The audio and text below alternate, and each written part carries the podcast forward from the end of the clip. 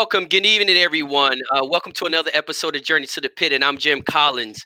Uh, tonight, we're going to have another special guest on hailing all the way from the Philippines. It's been a highly anticipated interview. Uh, many of you guys know our special guest that's coming on. Uh, for the ones that do not, y'all guys will get to know him this evening.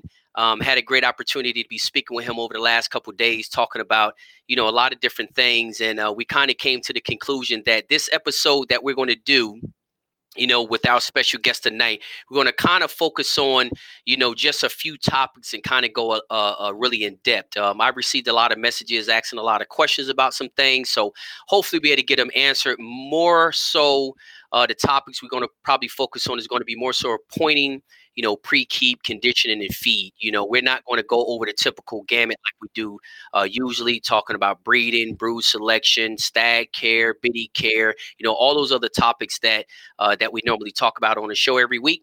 So tonight we're just going to narrow it down and just talk about a few topics, but try to go really in depth.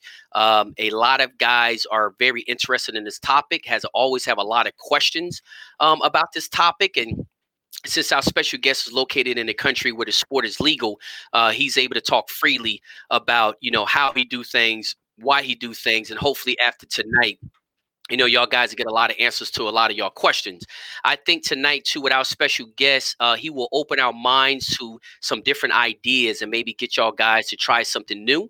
Um, some of y'all guys may have already tried some of the things that that he may talk about tonight. But I think this is going to be a very great interview, like all the rest of our interviews. But like I say, tonight, uh, with our special guest being in a country that the sport is totally legal, um, he'll be able to talk more freely and go in more in depth about certain topics that we typically can't really address uh, due to our location. Um, so he'll also be talking a little bit about the tools or the knives or the collectibles, depending on where you're located you know what you call them. Um, he'll talk a little bit about that, but um, we're going to get in depth about you know his his methods that is is is uncommon. I will call it uncommon, um, being you know from Puerto Rico and the states. You know his methods is not very common. Uh, but they have been very, very successful for many, many years. So um, I'll go ahead and I'll bring our special guests on. I hope y'all guys enjoy this episode tonight. Um, and any questions that y'all guys have, definitely post them in the comments like y'all usually do, you know, every week. Um, again, I will try to address some questions, but it's a lot of information that we'll be covering tonight. So Jin Jin is definitely going to try to, uh, you know, we definitely going to try to pick his brain tonight and get a lot of detail about what he do and how he do it. And uh, if we got time to take some questions, we will. So uh, another thing too, before y'all guys, you know, get antsy about, this is going to be the first episode of many uh, Jin Jin has agreed to come on the show for more than one time so we can talk about other aspects of his uh, program. But uh, like he was saying, his program is very, very in depth you know, it would just take all day, you know, to kind of go through his whole program. So what we're going to do is focus on these topics tonight, and then he'll come on at a later date, and then we'll talk about another aspect of his program. Um, I know a lot of y'all guys have already went over to his uh, Facebook page and got a kind of got an idea of his background. But when we bring Jin Jin on, he'll introduce himself, and then also to he'll tell you about some of his past history, his past successes, and then we'll go ahead and get into the uh, get into the interview. I see we got a lot of guys already checking in from California, Arizona, Texas, Ohio, um, guys are Hawaii. I see uh, Guam. I greatly appreciate y'all guys joining us once again tonight. Yes, and uh, I don't know if we're going to be able to talk a lot about what Jin Jin is known for in the Philippines, which is those domes or bulikos, uh, depending on where you're located in the world. But um, the guys who know him know that he's very, very famous for that. So we may touch on that a little bit, or we may leave that for another episode, depending on what uh, we able to get done. Um, also, I would like to give a thanks to uh, Jay Sanchez. You know, he really kind of uh, put me in contact with Jin Jin and helped this uh, interview um, uh, become possible. So just want to give a shout out to him. So let me go ahead and bring in our special guest this evening, uh, coming all the way from the Philippines and give him a few seconds. Two, one. Jin Jin Jin Jin, welcome to the show this evening. How you doing today? Uh, I'm good. I'm good. Great, great. Well, it's it's a pleasure to have you on the show. I know you and I have been talking a little bit over the last, you know, week or so, and uh, we kind of got to know each other uh, pretty good, and and and uh, having an uh, opportunity to talk about different kinds of concepts and perspectives on a sport. But mainly me just asking a lot of questions and you doing a lot of answer, which I appreciate that. So mm-hmm. uh, tonight they know who you are because I put up the post. But if you can introduce yourself and just tell us a little back history of you for the people who do not know who Jin Jin is. Okay, I first I would like to greet uh, some of my friends. Uh huh. First and foremost, I would like to greet my hermano Larry Esquivel okay. and two of my BFF, Jay Gentry and Todd Dixon, and especially to my uh, province mates the California Dreamers uh, would be Freddy, Freddie Patam and Fred Obi. Hi, I've seen him. He kind of like sent a message or said said hi. Uh, and I am Jenjen Jen Arayata. I breed domes, and I've won a few. The World Slasher twice and the Bakbakan Derby once, and been runner-up in several World Slasher Derby and Bakbakan Derbies. And uh, I've won a few of small time derbies and big events too. And uh, I love chickens. That's what. That's all you I can say. Uh-huh. I know you love chickens. So, Jin Jin, tell me this: Are you first generation, second generation cocker? Actually, I'm the third generation cocker from my grandfather to my father and my uncles and me. Okay, okay. So third generation. So you've been around chickens basically since you've been born. Mm-hmm. I've been with the chickens ever since I was six years old, and I'm 53 now. Then probably that's 47 years of my experience on chickens. Wow, wow, wow, wow. That's all I can say. So, so Jinjin also too um, I know you introduced yourself and talked about the things that you have done in the Philippines, but for the people mm-hmm. that know you, that is not the only place in the world that you have competed and won. So, what mm-hmm. some of the other countries that you have uh, visited and competed and won in? I've been to Mexico with uh, Larry Esquivel. We fought a Maine, okay. I got Maine. We won that. Been to Guam many times and been to Hawaii. We went Hawaii. island and we went to put up a show and we kind of like judged and I was um, I was there for just appearance. It was Larry who took care of everything. And especially in the States, I've been to backyard fights in the States, under the trees, in the, inside the garage. I mean, I've been, to, I've been to Bayou Club once. I've been to Oklahoma, Mount Scott, Dibble. I've been, I've been almost everywhere. I mean, that's uh, even in college days, I, w- I studied in the States. Even in college days, every weekend I go to backyard fights. And every uh, weekend, huh? Almost every weekend. Wow, wow. So Jinjin, man, you had an opportunity to, you know, to experience uh, uh, our sport pretty much all over the world. Um, and I know we're not going to take a lot of time up, you know, talking about that uh, this mm-hmm. evening because we want to talk about some other things. But I do want to tap on just one one point. You know, with you traveling all over the world, right, and competing, is things different in all those different countries that you've been to? Like, are, are things a lot different? Um, and you ain't got to spend a whole bunch of time on this, but I would just like to touch on it a little bit. Well, every every place is different, though. Even in the states, I mean, the in California, we got a different cl- climate. In Mid America, you have a different climate. In, in Hawaii, same thing. In Guam, it's the same thing. When I went to Mexico, it was winter time, so it was really cold. So probably it's it's different too.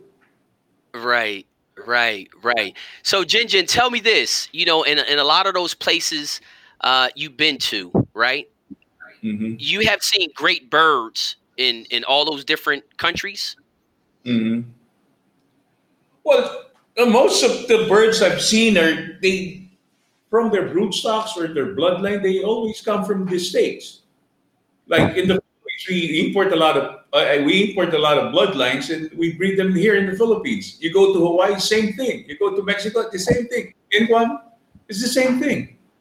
But it, the matter is the thing is how you breed your birds and how you cross them. That's the biggest that affects the quality of your bird. Right, right, right. So, so, so, and, and the reason why I just kind of wanted to bring that point up is because, you know, a lot of times dealing with different people who hasn't been to other places, um, mm-hmm. I just try to reiterate to them that it's good birds all over the world, you know, mm-hmm. and it's bad birds all over the world. Uh, but it's also good cockers all over the world, even though we do things different. And like you say, mm-hmm. different climates, you got to do different things. You make different adjustments, and you basically try to do things that work for the, you know, situation that you're in or the climate that you're in. Um, and that's kind of why I wanted. To, that's why I asked you that question, uh, since you have been to all those different places. So mm-hmm. uh, things are different, but you still see great birds in all those different places. Oh, there are a few great birds, man. They're they're awesome, but some birds are really, uh, you know, I mean, they they're they're just in for the money, and they're some of them they, they just fight to gamble, and that's it.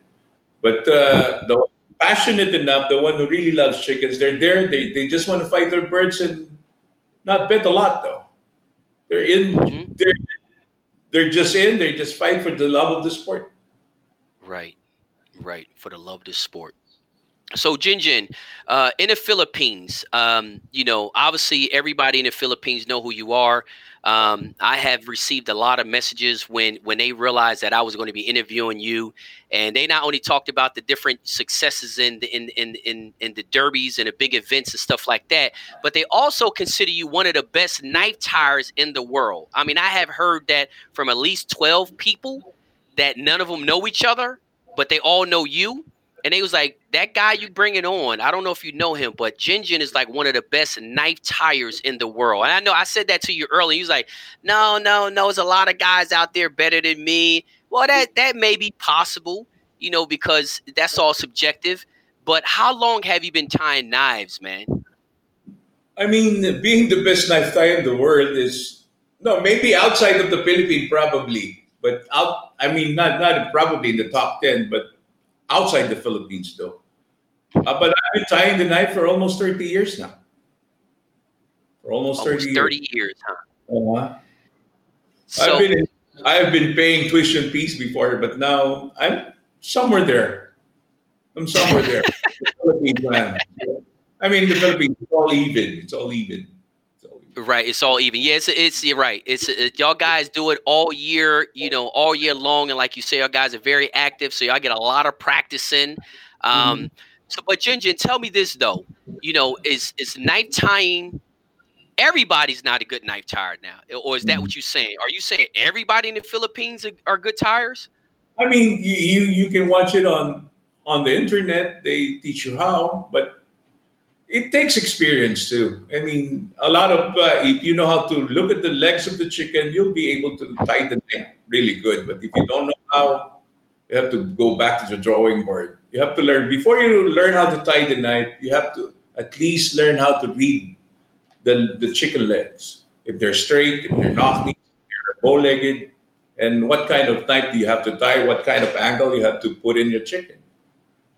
There are there are variables and there are good factors out in tying the knife. But if you learn the basic, and probably in with experience, you will be learning how to tie the knife in a proper way.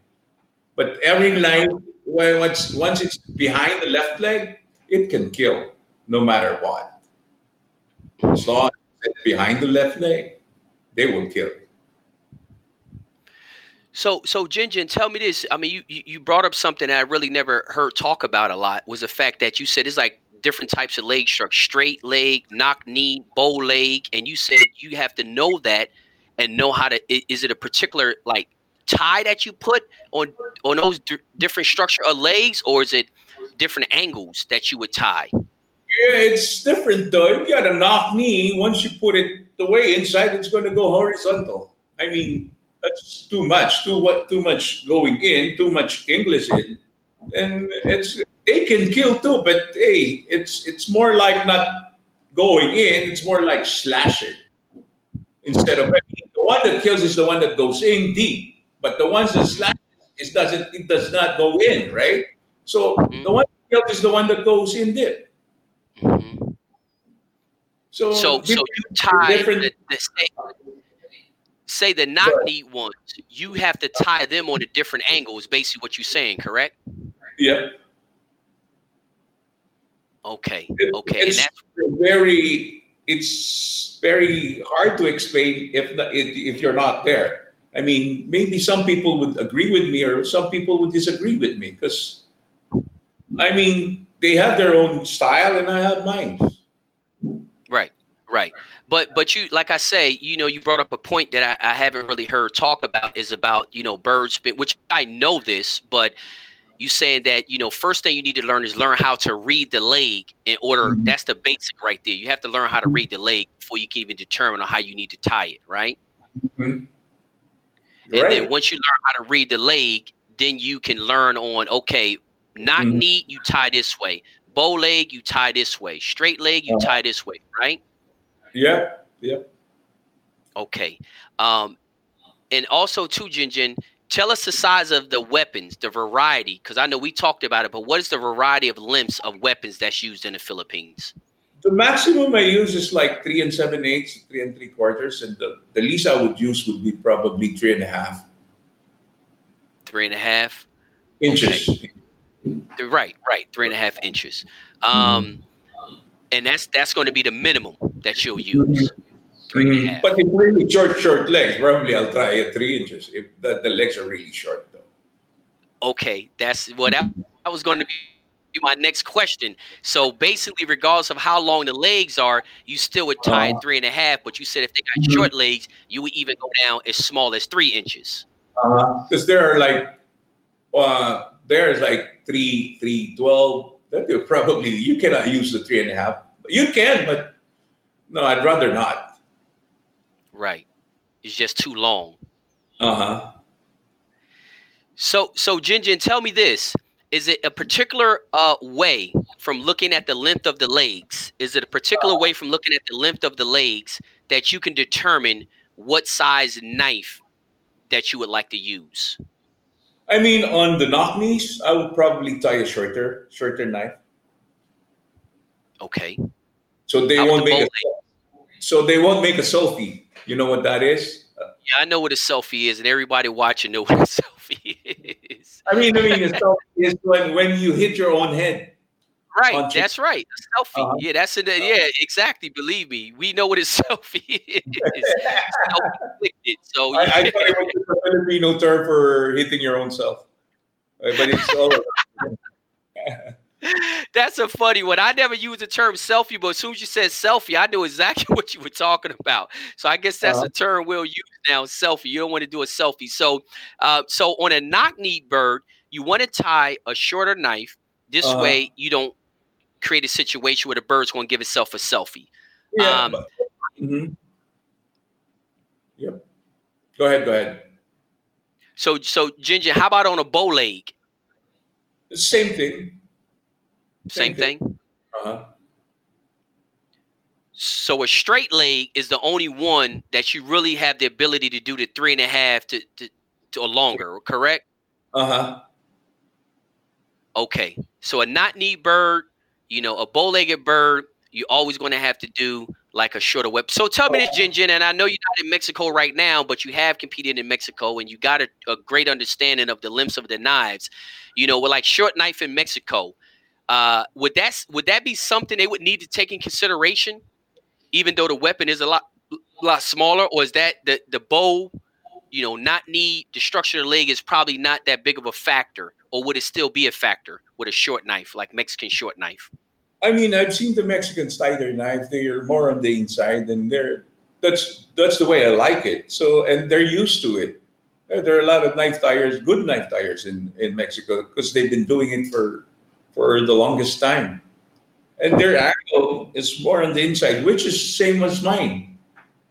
I've got more on the inside. More on the inside. Uh-huh. Okay, well, Jinjin, tell me this. Uh, and this is a question that one of the guys asked and Randy asked, you know, do you tie the knife different for a bird that's a ground fighter versus a high breaker? Not really. I, I just uh, as I, what I have told you earlier that I I put my knife more in the inside. They can kill you up in the air. It can kill you in the ground. Got you. Okay. Mm-hmm. Okay. Gotcha. And uh, and then you say that you know with with, with a Mexican style knife, that the knife is short enough that you know Mm-hmm. they already tying it probably the, the, the most effective way, right? Uh huh. Yep. Okay. Okay. And the only reason I say that I asked that question because we have a lot of viewers uh, that that that in Mexico. We have a lot of viewers in Mexico and stuff that that show that that Mexican knife. And I know you have one in Mexico. So when you won in Mexico, was it a long knife or a short knife that you won when you fought They in were- Mexico? When I was brought there, they were trying to introduce the long knife there. Mhm. Uh, I fought a main. I picked three out of. I mean, I fought. It was a five count main, and I picked three birds out of ten. And they, I told them to pick the two. And fortunately, the the, the three I picked, oh, it was a sweep. I won three straight, and that's it. No more, no more fight. Wow. Wow. They were, they were, they, they were trying to borrow my knife, but hey, you have your own weapon because I brought a. I bought a knife that's really sharp, and they were using theirs. So why would I give them a stone to throw back at? So Jinjin, we also going to talk about that too. Well, you know, and now that we're talking about, now that we are talking about the knife, um, well, how about in Guam? Do they do they do they show the same knife in Guam as they do in the Philippines? Well, some of them do. I mean, I mean they they get the, their knives in the Philippines and they bring it there, but there are knife sharpeners there in Guam, which is not, which are not as good as in the Philippines. But most of the knife man there who's like they want to have their knife sharpened in the Philippines and they bring it back to Guam. Got you. And there, there are a lot of there are a lot of neophytes there who just want to tie the knife, learn how to tie the knife, and they'll be paying tuition fees. To learn how- Wow. I mean, they would just Right. most of the the young young chicken fighters there, they would get a chicken from the court. Just, they just want to tie a knife, and they'll fight you, and they would they want to beat you, Right. but they have to pay the tuition fee though. they they win, but hey, compared to the good ones though, they they they got the disadvantage. They got the disadvantage, right? Uh-huh. Right. So, but but at least they got to learn though. I mean, they got to learn somehow. You know, they're going to Yeah. be at a disadvantage, but they got to they got to start learning somewhere. Yeah, they have, you have to pay, but I'm uh, good enough to teach them how. I'm good enough to teach them how. I've taught several uh, people from Guam, the local ones though, not the Filipinos, man. They know the Filipinos know. Right, they know. Well, well, well, Jinjin. Since we're talking about the tools right now, um, you know, is is it the metal? Is it the edge? You know, what what makes these knives? What makes knives better than the other knives? It's this. It's kind of there are metals that are what you call it brittle, but they, they stay sharp. But the, the tendency they break though. So you go look for you go look for a metal that would be I don't know the proper term. That would be not too brittle and not too soft. Somewhere in the middle. Mhm. They have to stay sharp. They have because there are metals that they're not that sharp. When you sharpen them, they don't get sharp. So you try to pick the the, the ongoing thing here now is they use this circular circular saw. Okay. Uh huh. The high speed steel. There are different types though.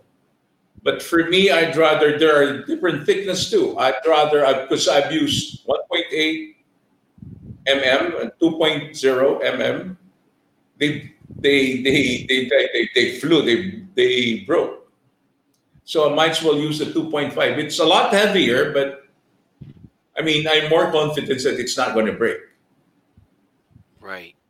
Uh, So you use a thicker metal, right? You use a thicker metal, even Uh-huh. though it's heavier, but it's less of a chance that it will break than using a Uh-huh. thinner metal, which is lighter, but it's a Uh-huh. chance that it will break. Mhm. And my my knives weigh maximum weight would be 11 grams. 11 grams. That's the maximum weight. and Jin Jin, tell me this: with 11 gram weapon, what is the typical size of your bird? Uh, it's probably four pounds, four point four, and up. Oh, 4.4 and up, huh? Wow. Uh-huh. Okay. And and and, and Jin Jin, Four point four and up, and up, going up. This maximum would Right. be because the maximum weight here in the Philippines like two five. That's probably like five five six, five pound six ounces. okay, okay, okay. So you you do have some that get that size, or typically, The, the regular ones are like two point two. That's like four twelve. Okay, okay, like 412. All right, Mm-hmm. all right. So um, so we got 11 gram weapon with a, at a 2.5 millimeter thick, right? Uh huh. and it weighs about 11 grams and it's typically going to be mounted on a on a, on a chicken which is 4.4 and up 4.4 to 412 i guess right Mm-hmm. yeah and, and- and i'm so I'm, I'm so itching to start to talk about your domes but we just gonna hold off a little bit because our you know guys are already in the guys are already in the comments wanting to know about those domes. So uh, we're not going to get into that right now. So we talked about uh, we covered you know the knife. You talked about the limbs that y'all guys use the thicknesses that's used the different types of metals that's also used and the importance of the knife. One of the most effective things is the knife being able to get extremely sharp and hold the Mhm. edge right Right, right. Got you, got you. So, guys, we covered the knife, uh, you know, pretty much as as uh, uh, as in depth as possible. Um, but tell me this, Jin Jin, and I just see Ray Cortez just just asked. Um, he says here, let me just see here. I don't know if you can see it, Uh-huh. but he said, uh, "Do you really think the weight of the knife is important for a really strong bird?" So, if the bird is really strong, do you think the weight of the knife plays a role? Well, at the first, at the start, it it, uh, it doesn't matter at all. But on uh, when it comes to drag, it really when it, it goes over thirty seconds. I mean, it's a different story though. It is The a different lighter- story. So, But the lighter the knife, it uh, you you get an advantage. Not that much though. I mean, everyone here in the Philippines uses that, so I cannot So argue. it's kind of like even, even Mhm. playing field. Uh, But you're saying that it, it could come into play. The the weight of the knife could come into play the longer it goes on, right? yep. Okay. So Ray, hopefully that answered your question on that. Uh, we got another question here, and I don't want to take a lot, but I would just take a few. Obviously, in Philippines, y'all just use fork knives and not sockets, correct? Uh, there are only a few. I mean, some Americans that stays here in the Philippines, they use the socket knife. But uh, Well, they do use it, huh? Mm-hmm. some some uses the Malaysian knife, which is a different So kind of. Is that the Malaysian knife that comes all the way down to the bottom of like the foot, the toe, and Mm-hmm. That's a different though. I mean, I've seen them tie it, but I'm not going to use that.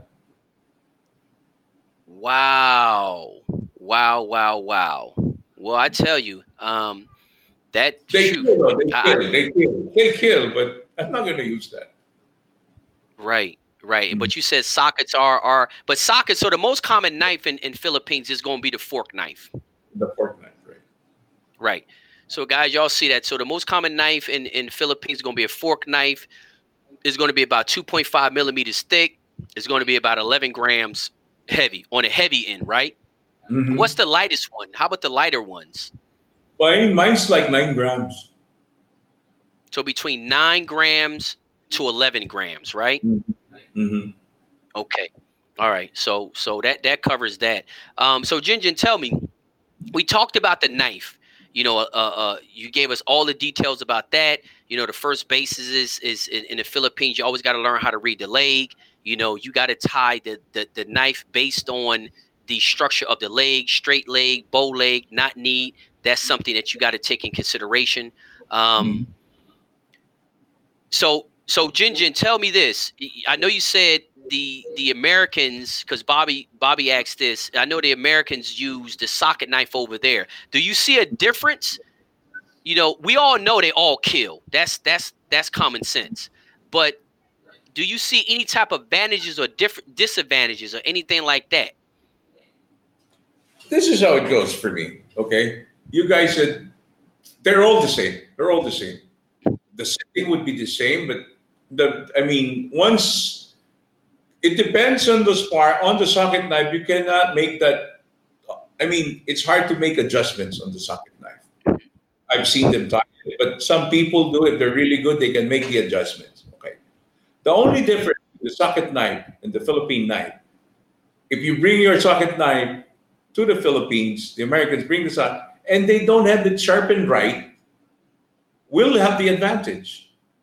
Right. If they have a good sharpener, that's even, even.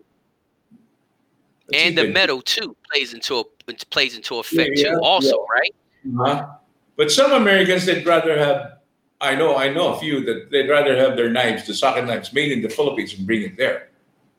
After using it for once, but they, who's going to sharpen it for them? It's hard to get a, a good sharpener compared compared. You cannot compare the sharpeners in the Philippines and in the States. And gotcha. one time, way back 1999, I went to Rat. Rat is also a good friend of mine, Hatch Village. Went there, I brought, uh, I brought my knives with me, and he, he's got his. And we kind of like, we picked two pairs of birds. Uh-huh. We, we, he tied the, he tied the, he tied the socket and I tied the, the my knife, my, the Philippine knife, right. the fourth one. I beat him the first time, and the second one, okay, he, he got the best, better bird than me, and he tied it on his right leg. I tied mine. I was able to kick, and I lost. Uh, that's how I mean. Rat and I are, are good friends. I forgot. Right. I forgot to say hi, hi to Rat. no, that's fine. So,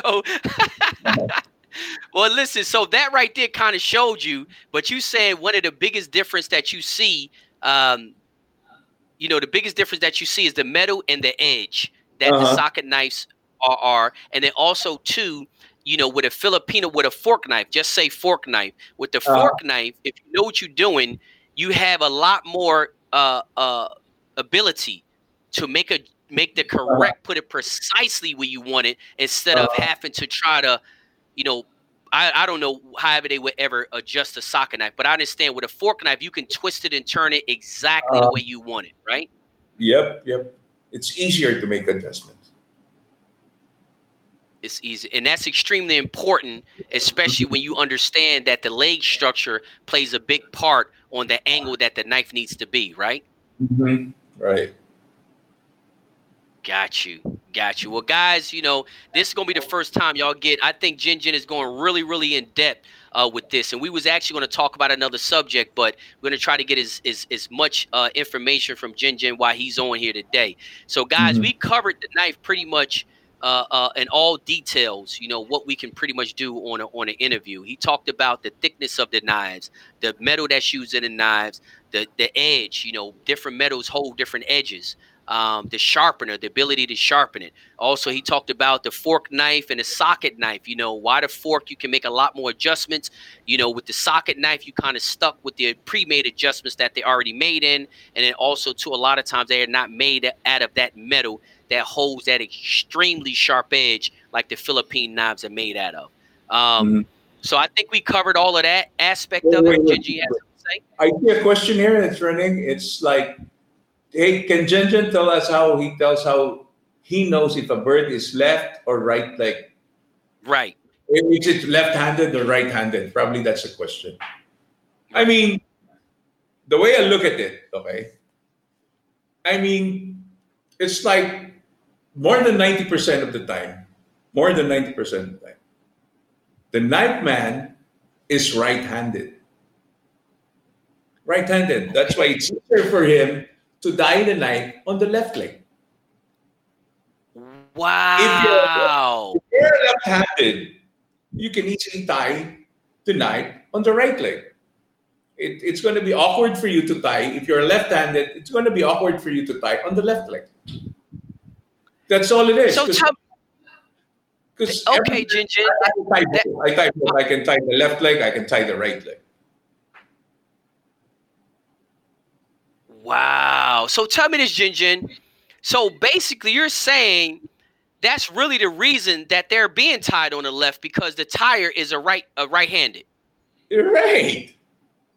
Gee, well, that makes sense. I mean, because it, it's only about eight percent of the population that's left-handed. The other ninety-two percent of the population of the world is right-handed. So, mm-hmm. so I guess, like you say, ninety-two. You said ninety percent, but ninety-two percent of the time, the the tier is going to be uh, right. uh, right-handed. Mm-hmm. It's not common for a left-handed uh, that ties the right. Here in the Philippines, I don't know about the states though, but probably it's the same thing.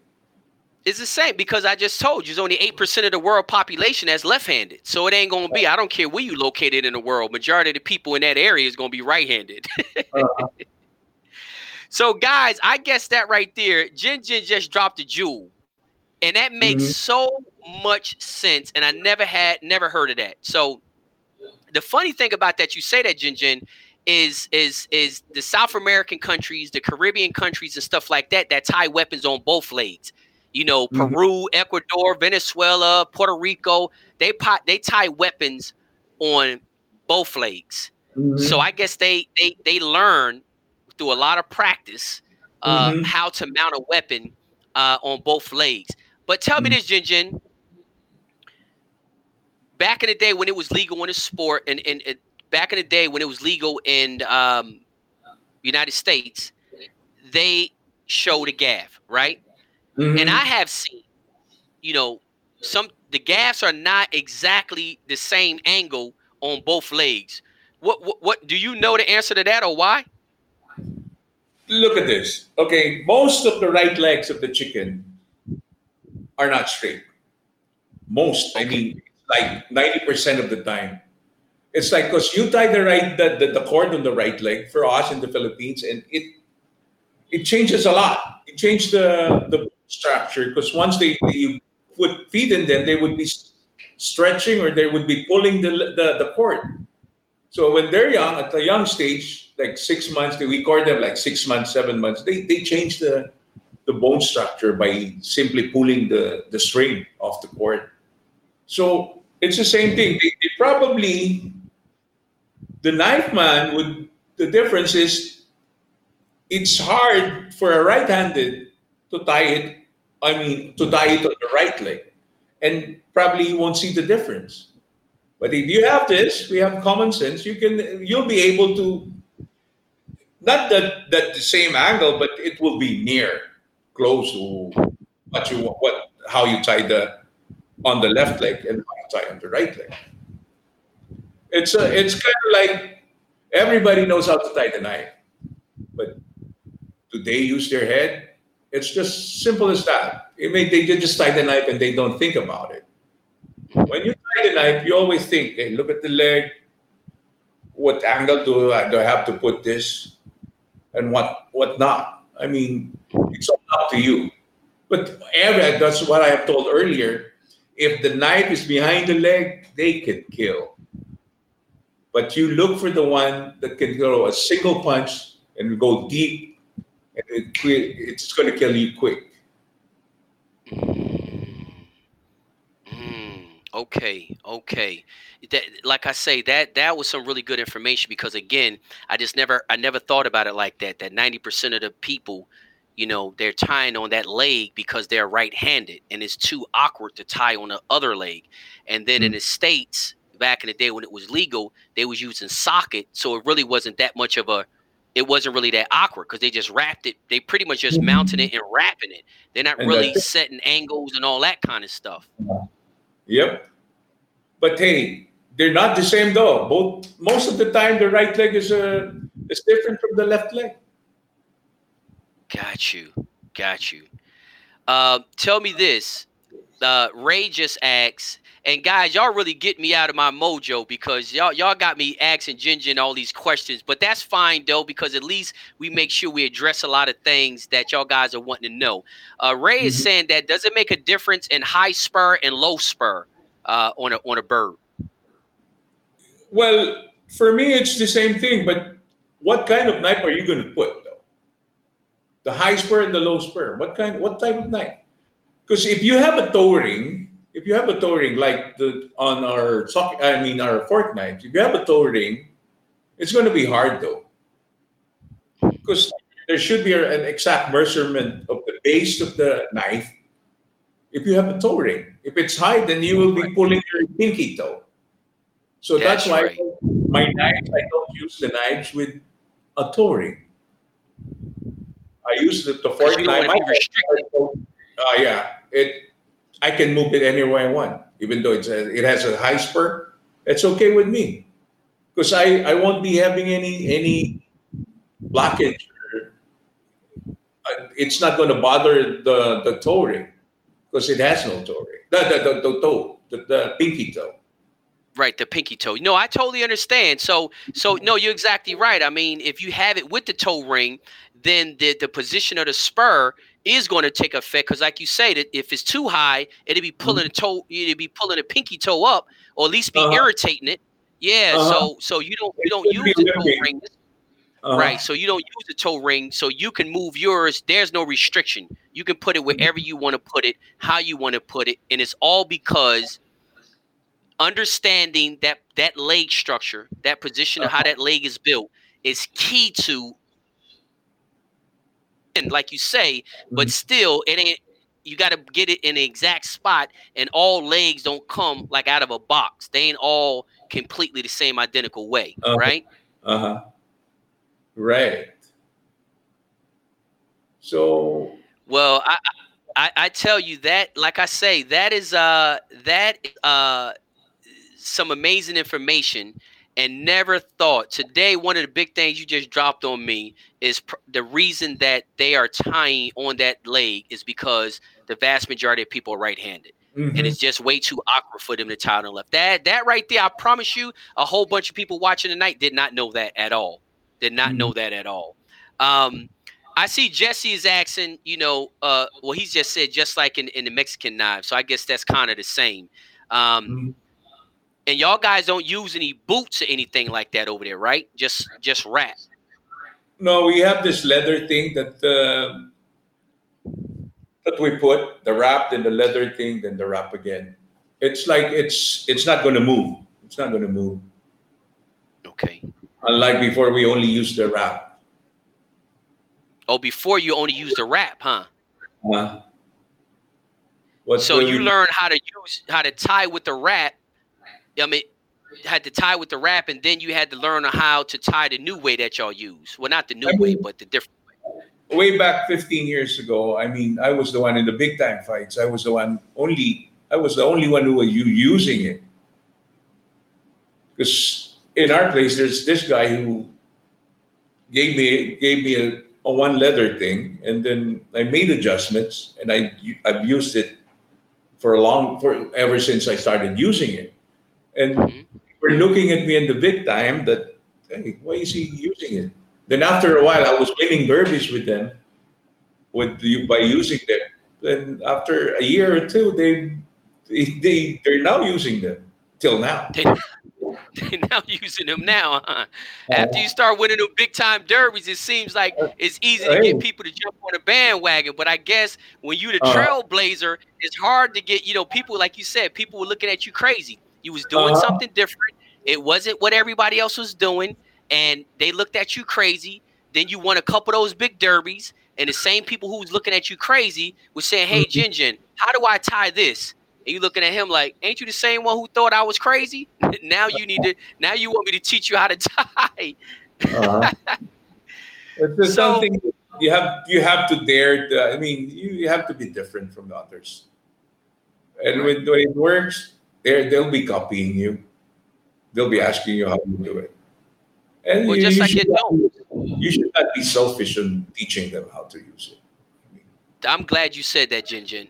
I'm glad you said that because I think that is a big, um, I think that's a big issue in our sport.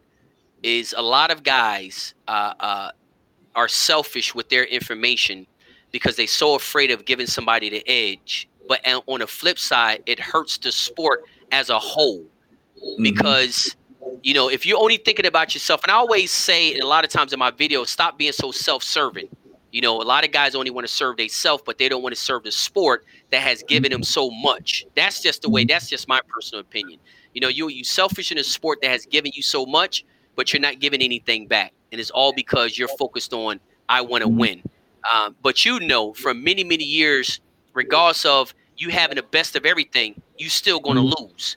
So we talked about that earlier. You can have the best this, the best that, the best bird, the best knife, the best edge, and somebody can pull a chicken out of a box and beat you. Uh-huh. So you know, we we talked about that earlier, and and and and that's what you know. What I try to get across is the fact that don't withhold information just mm-hmm. because you think it's going to, you know, always give you the edge because you mm-hmm. still can lose even with all the information that you have in your brain, and the other mm-hmm. guy don't have nothing but a chicken in a box. So, uh-huh. uh, but but Jinjin, not to jump off the topic too much, uh,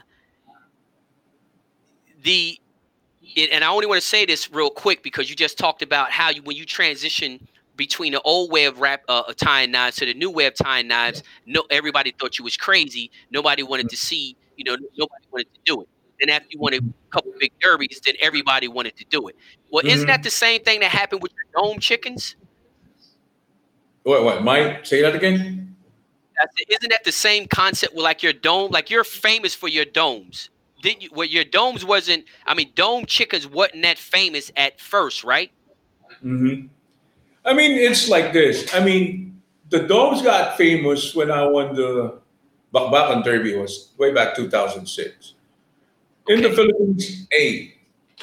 That's one of one of my friend told me that this old guy from California. I, I don't know if you heard of Jesse Horta. Yes. Jesse Horta. Yeah, he's a he's a good guy. And he goes to be you have to dare to be different. Right. And I I kind of like everybody was fighting sweaters.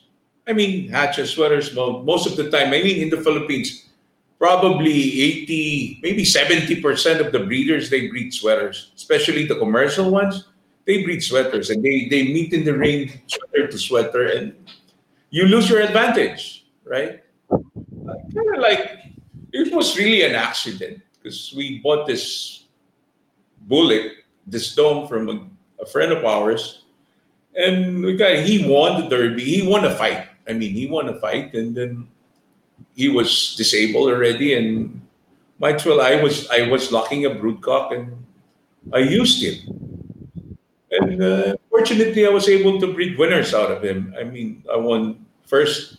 I bred like I had like ten, and um, I think they all won. They all won, and uh, started, wow.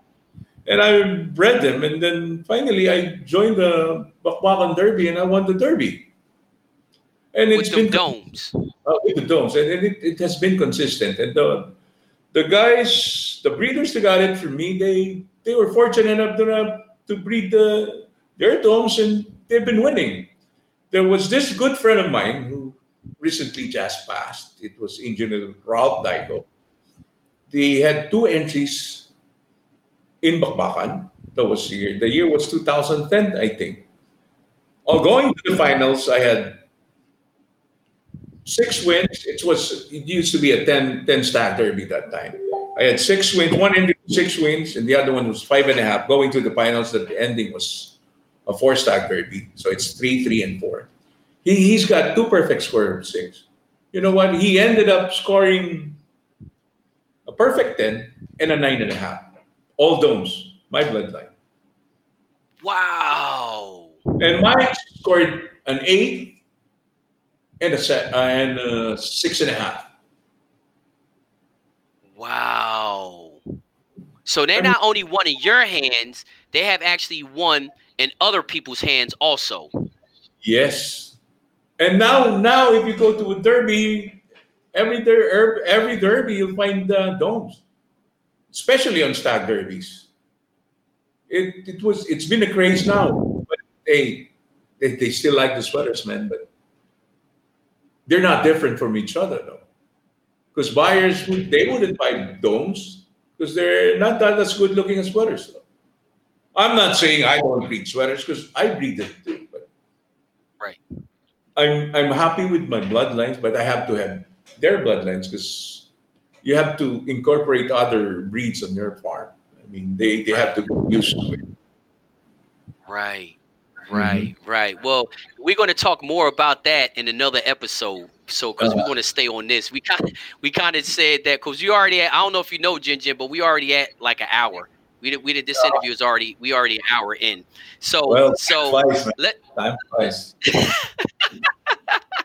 so, Jin Jin, let's talk about. You and I were talking about a lot of different things, and and just um you know, uh, you were talking, we were talking about climate control, feed, you know, uh, uh, moisture control, and all that kind of stuff. So, um, first thing I want to talk about is because you're very unorthodox about this, ver- just like you were with the domes. You came out, you know, with the domes, like you say, you got to be being different. You're very successful with the domes, but you also do something that's very uncommon too, which you feed. You feed pretty much all pellets, correct? Mm-hmm you're right.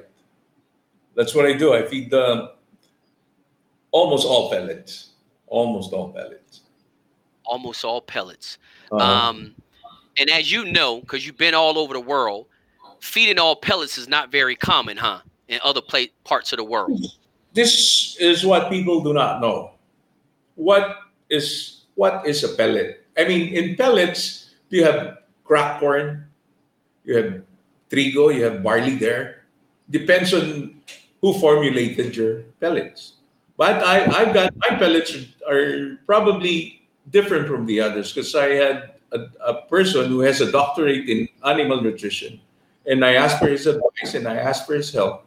And he was the one who formulated it. It took a while for me to to make adjustments and on the CD and everything, but it's all there. It's all there now. But too much pellets, it makes your your chicken really uh, what's called stocky, muscle, full of muscle, and it you take away you take because you you probably one or two steps slower than the other one. You got the body, but nowadays if you buy your birds, you need to have speed. I mean, they don't rush, but you have to have speed. Once they get you go all the way. I mean, with pellets, they, they, they, tend to be if you're you're you know if you're really stocky and everything, you cannot you, are not as agile as the one that's are really thin. So you have to uh, from my pellets, I I, I have to make adjustment to make them slim and trim, but not thin though, not thin. So it's up to you. It's your it's it's instinct probably. I don't know about don't know much about nutrition, but I make adjustments. I ask, I ask, I ask questions on the, the proper authority, what to do and what to feed my birds. Right. It, it's not from a chicken man. It's from a nutritionist who has a doctorate. On a doctorate. So, so right. I mean, that that's a great point too. So, so you basically use scientific evidence. I mean, scientific uh-huh. information to determine on how you mm-hmm. formulated the pellets, uh-huh. and then also how you make adjustments to your feed. So you use a uh-huh. nutritionist that has a doctorate in animal uh-huh. nutrition, and he helps you understand on how to adjust your feed. But it's still uh-huh. the same thing.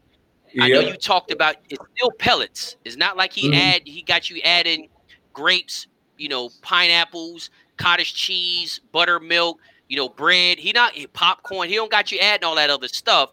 He just have you make adjustments on what is uh-huh. already a normal feed. Correct? You're right, right. But I don't. I used to. I mean, before, man, bananas. feed them bananas, apples, orange juice, buttermilk, oatmeal. Hey, that's not going to do anything, based on my experience. Wow. Maybe, maybe, maybe other cockers would uh, say it different, but I've been through a lot. I've experienced a lot. I followed the American way. And best for me, what works for me now is simply common sense. Mm-hmm. Mm-hmm. So, so tell me this, Jin Jin, because that is a huge, uh, and th- that's why I call your method unorthodox. Because now it is guys I know, um, in the states that feed nothing but pellets. So I have seen it done before with success. I have seen it done before with with success, and uh, that's why I wanted to get your input because you've been on a world stage winning feeding mm-hmm. pellets.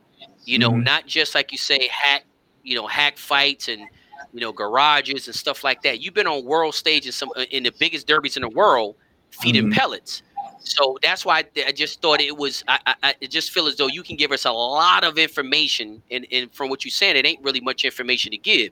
Besides mm-hmm. the fact that you had an animal nutritionist formulate your pellets, and mm-hmm. over the years, y'all guys have made adjustments not on the pellets, but the amount of pellets that you feed the chicken to keep them from getting too bulky. Correct? Mm-hmm. Right. Right. Now, on your rations, what other stuff do they have in their feed besides the pellets? I mean, say that again. Say that again. didn't quite get it. Now, what? you feed you feed pellets, but you also feed something else because you said you feed uh, almost all pellets. You do uh, feed a couple other ingredients. Well, I put safflower, safflower, sorghum, crop corn, a little bit of crop corn, oat groats, barley, and trigo. But not that okay. much. It's it depends on the proportion though. I have the my own mix, but I forgot to. I I, I need to. I probably I'll tell it to you guys uh, on the other episode. I get my I have my own uh, formulation on the proportion though. But I really make okay. a judgment with the grains. I get fifty percent of the grains, then two parts, let's say one part of the grains and one part of the pellet, sometimes two parts of the grain, one part of pellet, or sometimes vice versa, two parts of the grain, of pellets and one part of one part of uh, grains. It, it, all depends gotcha. on how I feel the birds. It all depends on how I feel the birds it, it, so when you feel them, you make you, de- make the determination um, of what adjustments you need to make. But you're not putting anything strange in their diet. It's the uh, same stuff they have already been given. You just make some adjustments on a rate. Yeah, what, what I'm feeding my birds in the cord, I would be feeding them during preconditioning, and even in keeping, same thing. It's the same thing. So so now that you started that topic, let's go ahead and move to that. So guys, you know, Jin Jin already explained, you know, his success in feeding the pellets and how he came up with the formulation of the pellets. You know how he make adjustments on the pellets because, like he say, it will make them too bulky. So he he he changes the ratio and what he feed on the pellets. This way, he can keep the body where they're more agile and flexible mm-hmm. and not as bulky and stiff. So so Jin Jin, tell me, you know, we you talked about your feed, right? So you feed the same feed completely from beginning to the end, from cord to pre-keep to keep to the day of the show. Right, right. On the day of the show, it's probably pellets alone. Pellets Just alone. pellets alone on the day of the show. On the day of the fight. And okay. whatever, what, hey, Jim, Jim, whatever I'm saying, it's this is not a guarantee win. Maybe you guys would disagree with me on what I'm saying, but it's probably add a little something of what you learned from us. And but this does not guarantee a win. But I can tell you this: maybe the pellets you're using would be different from mine. So it would it would not have the same it would not have the same effect on your birds and then my birds. The way I raise my birds would be different from how you raise your birds. So maybe maybe I'm saying that's not right for you guys, or maybe I'm saying what's right. But no, but this the deal. All I can do is share share my knowledge for you guys. Say you just take the good ones and throw away the bad ones. Well, this is the deal, and you're exactly right. But see, the great thing about these interviews, Jin Jin, is the fact that you're not trying to convince anybody to do anything. You're just uh-huh. here telling us what you do. Now they can take uh-huh. it or leave it, but that's uh-huh. what these interviews is all about. You know, everybody that comes on this show, nobody has done anything the same. Like every mm-hmm. single person that has came on here has done something different, but they have all had success. So, like I mm-hmm. tell all of them, you're uh-huh. not here to convince anybody to do anything. We just want to know what you do. So when you tell us what you do, it may be like you say, some of the stuff we can use, some of the stuff we can't, but we want to hear all of it. You know, I want to hear oh. all of it. I don't want you holding back and of anything. Lay it all out on the line and let me pick out of it what I can use. If I can use three quarters of it, fine. Ten percent of it, fine. Or maybe I can I can't use it, but I know somebody else that maybe can use it. So mm-hmm. yeah, Jin Jin, believe me, like I say, just keep this information coming because it's not about you ain't guaranteeing nothing. You just telling us mm-hmm. what Jin Jin does. So, you know, why don't you uh, us talking about this? Why don't you or why do you feed the same feed throughout the whole entire from the cord all the way to show day?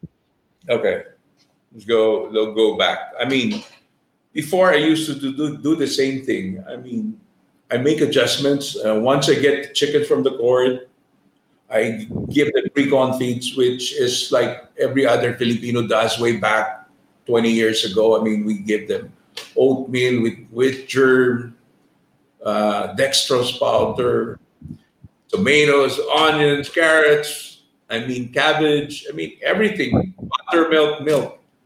But okay, from the cord, we spar them. They they're super, there was they were super though. Then I changed the feed, deworm, changed the feed, feed it what uh, the rest of the people are doing.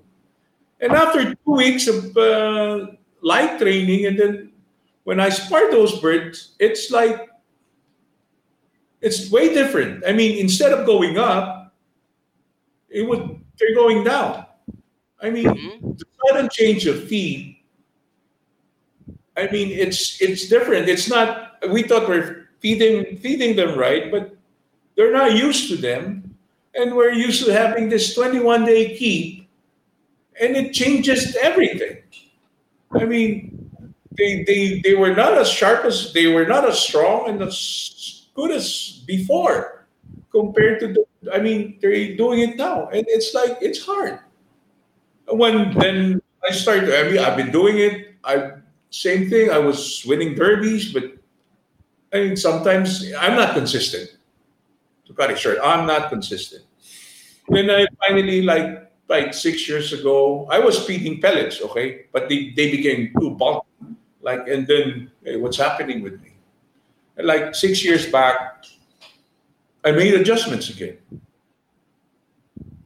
It's like common sense. I mean, I made adjustments again. Plus everything I do.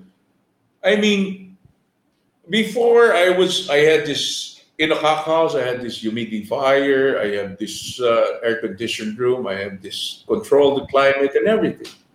But it has changed a lot. I mean, it's really common sense. Um, like here in the Philippines, I mean, you have to. They say um, it's the American way, which is I I won a few derbies with the American way, but I kind of like thought about it, and hey, from from the cockhouse, you control everything: humidity, temperature, everything there. I mean, but the thing is, you're in the cockhouse. Once you get out of the cockhouse, going to the heeling area and waiting for the going up the ring and inside the ring.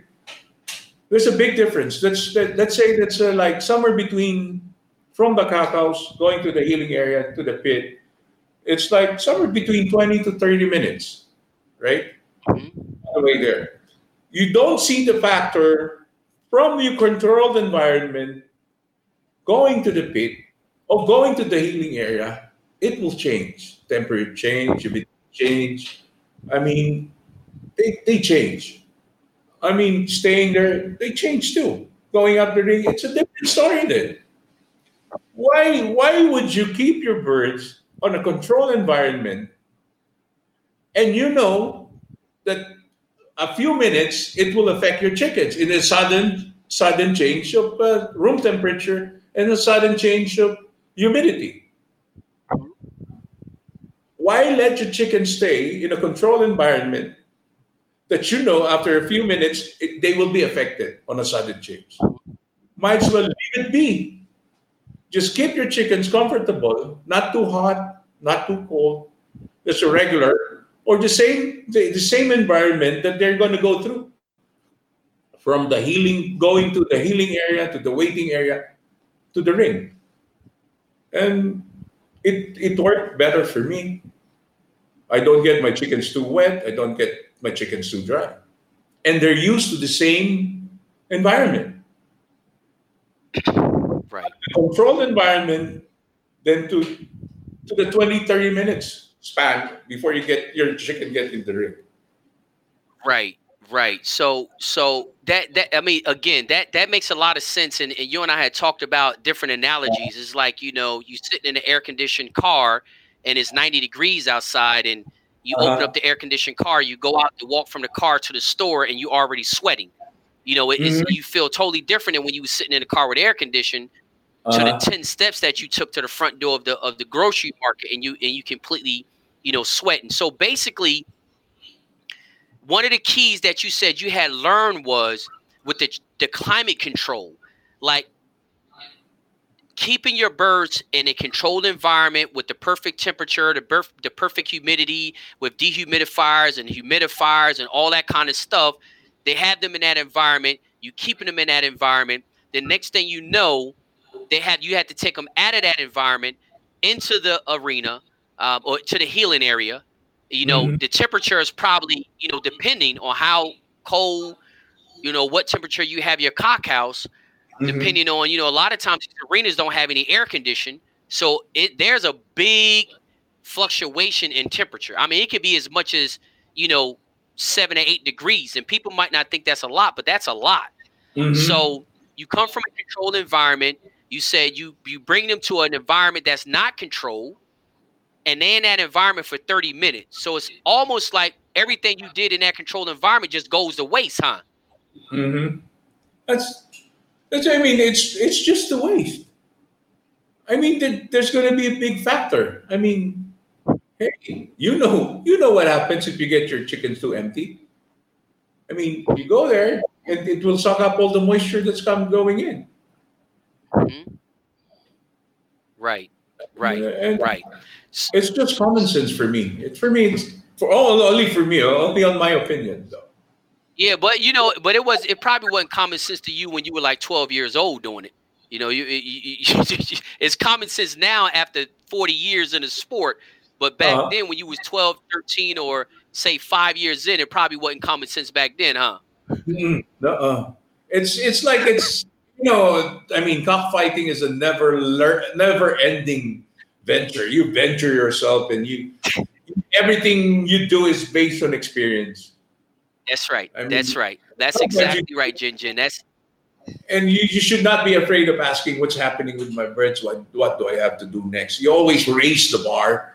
Once you raise the bar, it's been and you're you're you welcome you you welcome uh, opinions from from anybody who knows about chickens. Maybe a person who that doesn't know about chickens, that makes sense. Right. It's all for, it's all right. for you to decide which one to get and which ones not to get. Right. Right. That's exactly right. No, that's exactly right, Jinjin. And I want to just spend a little bit more time. So, guys, what I want to do just, you know, Jinjin explained it. So let's just recap what he just said. You know, Jinjin talks about, you know, what he learned from his experience over the years uh, that having – uh, his birds, and we'll say his birds because he's talking from his experience. Jinjin realized that having his birds in a controlled environment or a controlled cockhouse with controlling the humidity, you know, controlling the temperature and everything like that, he realized that, you know, from the cockhouse to showtime is going to be about a 30 minute process. And in that 30 minute process, the temperature can probably change between five, seven, six, eight, nine degrees. And what he learned is, is everything that he was controlling in the cockhouse, once the bird left the cockhouse, it didn't take nothing but, you know, what, five minutes or so? And it seems like, you you know, everything that you was doing in the cockhouse just pretty much went out the window when it comes to climate control, right? The effects of climate control. Right. So you you can feel your bird. You can feel your bird from the cockhouse. They would feel good. Then after the heeling, you feel it again. It's going to be different. And when it goes to the ring, it's going to be different too. I mean, right. But you know, you you must know how when the bird feels right. Mm-hmm. When the bird feels right. But the, the bird should pick not in the cockhouse, not in the heeling area, not on the waiting, not, not on the waiting area, not on the ring.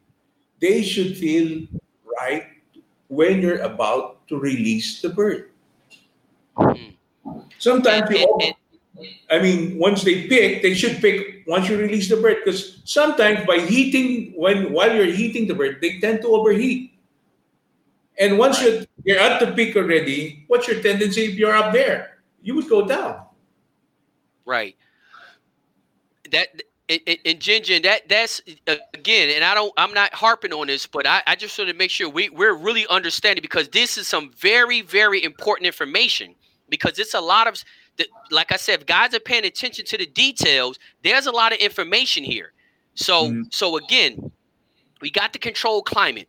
You know, you're saying that you know we leave that controlled climate. They come out. They're going to be in two different things. Your job is is to make sure that he is feeling at his best, or he's right the time of show. So you mm-hmm. have between a cockhouse and showtime is when your experience jump in to keep that bird's body feeling or getting that bird's body feeling the way you want it to feel. Mm-hmm. That's the time period you have, right? From the time you leave the cockhouse to the time mm-hmm. they show, it's your job to make adjustments within that. You say even as, and I know we talked earlier, you say even as when you're when you're heeling the bird, you're feeling a bird as you're heeling a bird.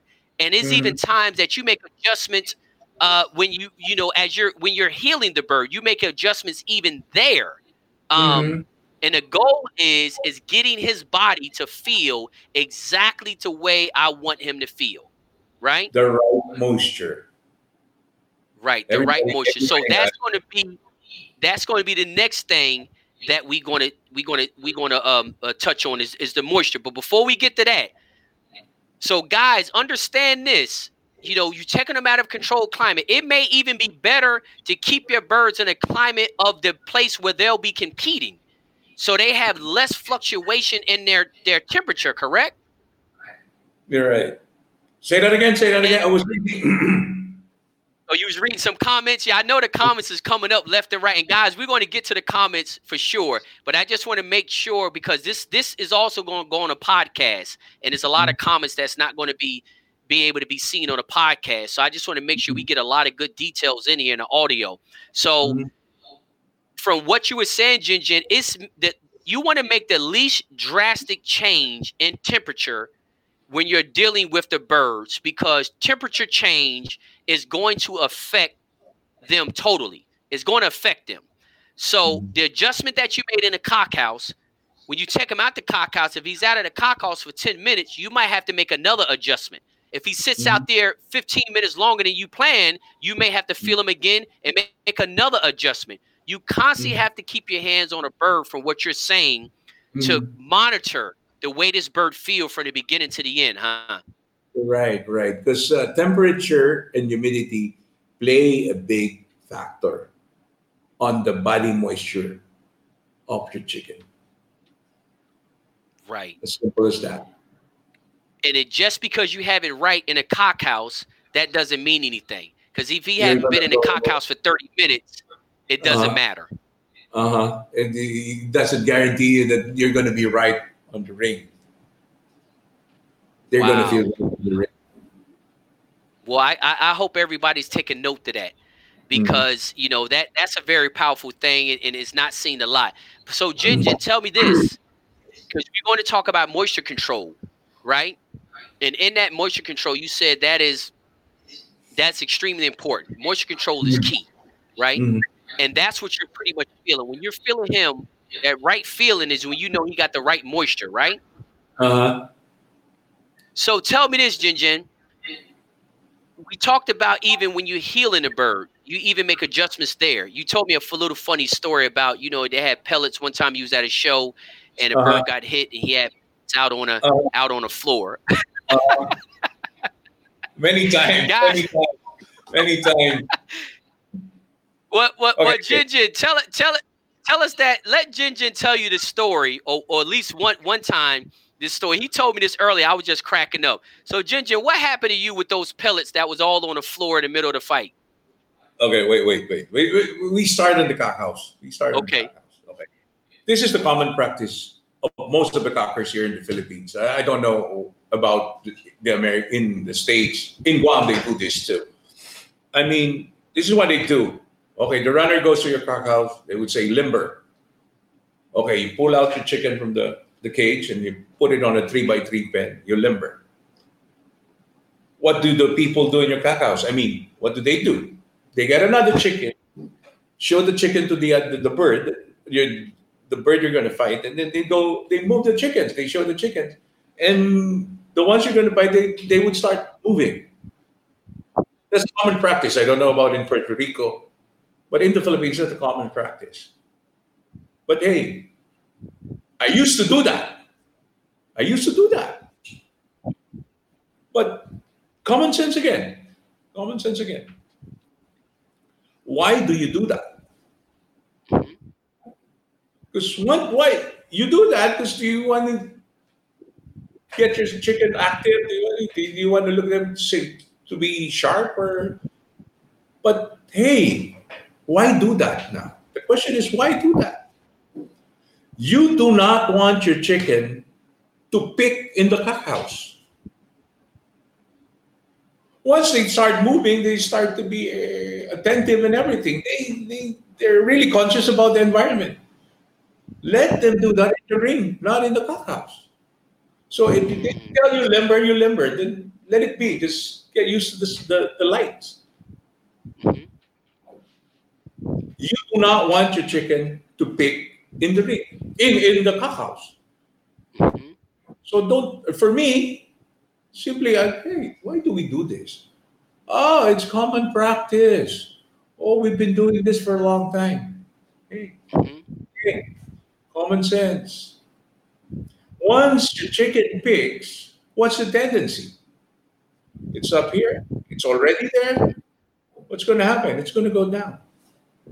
So don't let your chicken pick inside a cock house. Mhm. Okay.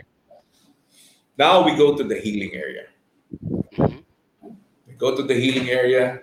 This this is where I make my adjustments. I would feel the bird. Once I feel the bird, I know what to do with it.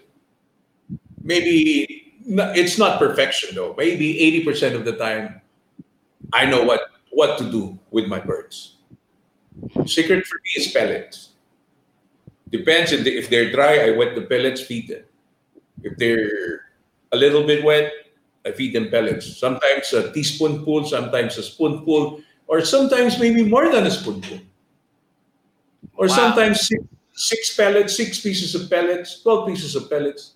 Or sometimes I don't feed them at all if they feel right. But what does a pellet do to your chicken?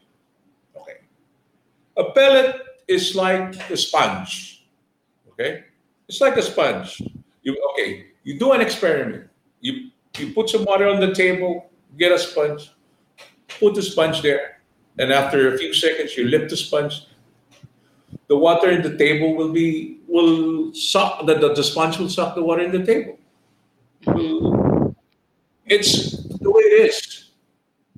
I mean, pellets is like something you would. It's like uh, it's like your secret weapon. Mhm. It will make the adjustments for you. Once your chicken is wet, it sucks up the moisture in them in an only in a short period of time. Or or the, the, the pellets would absorb the, the, the humidity or the moisture coming in while you are on the heeling area or while while you are on the waiting area. Mhm. It's as simple as that. It's a sponge is an absorber of moisture. When you when you when you're in the ring and your chicken you, you let your chicken walk and the way in the Philippines is different from from the from the states and in Mexico. We, we let our chickens walk. Let the chicken walk. And then it's the, the thing is once the pellets hardens like a ping pong ball inside the crap of your bird, that means to say it's holding. It's holding the moisture. It's absorbing the moisture inside and absorbing the moisture coming from the outside. And you feel your birds changing. Your bird would be.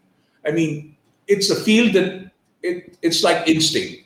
I mean, it's it. I've learned this for from a long, long, long years of experience you know when the field the, when the bird feels right, it's it's like pushing your hands. I mean, the chicken doesn't want to be held. It's like expanding. And when you it's really attentive. And one thing, it relaxes them. I mean, if your if your chicken gets overheated or you you overwarm it up or you kind of like you got them mad or I mean, everybody knows when you're angry, you make bad decisions. Mm-hmm. But if your chicken is relaxed, you don't let them. I mean, they peck or they over. You heat them too much.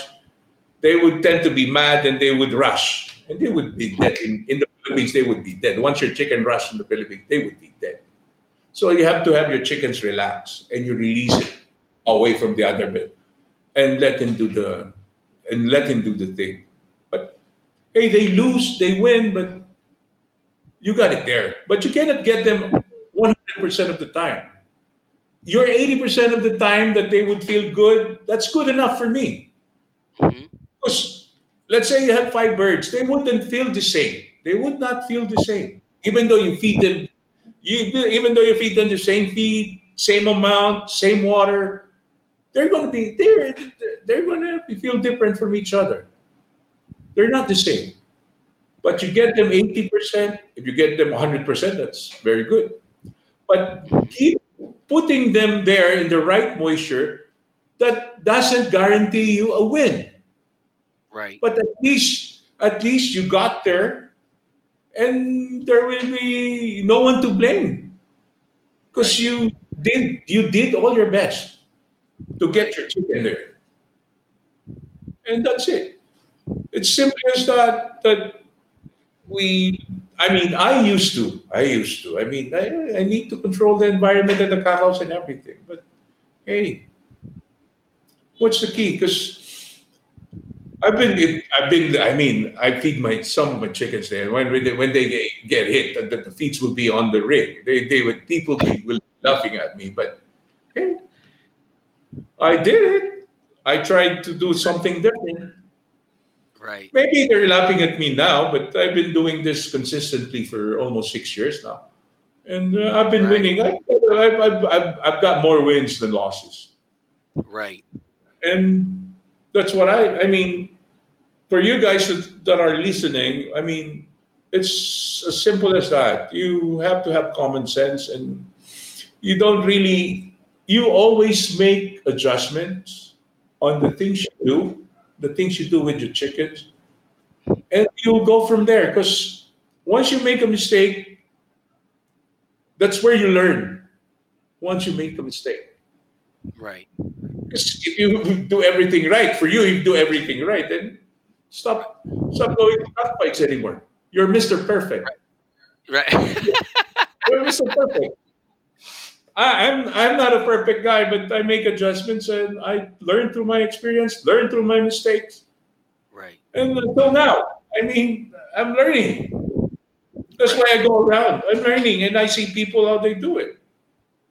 Maybe I can pick up a few, and maybe I can pick them up all up. I mean, I would right. try to introduce it to my program, and then if it didn't work, then go to another step, a new program.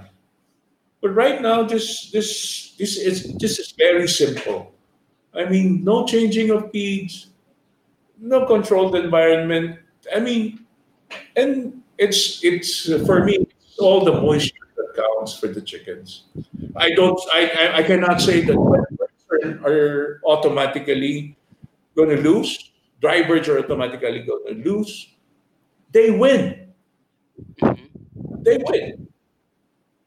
I mean, plus the knock knees or the bow-leggeds or the one with bad knees, they also win. But I'd rather have the straight-legged chickens than having a knock knee or a bow-legged chicken. Mm-hmm.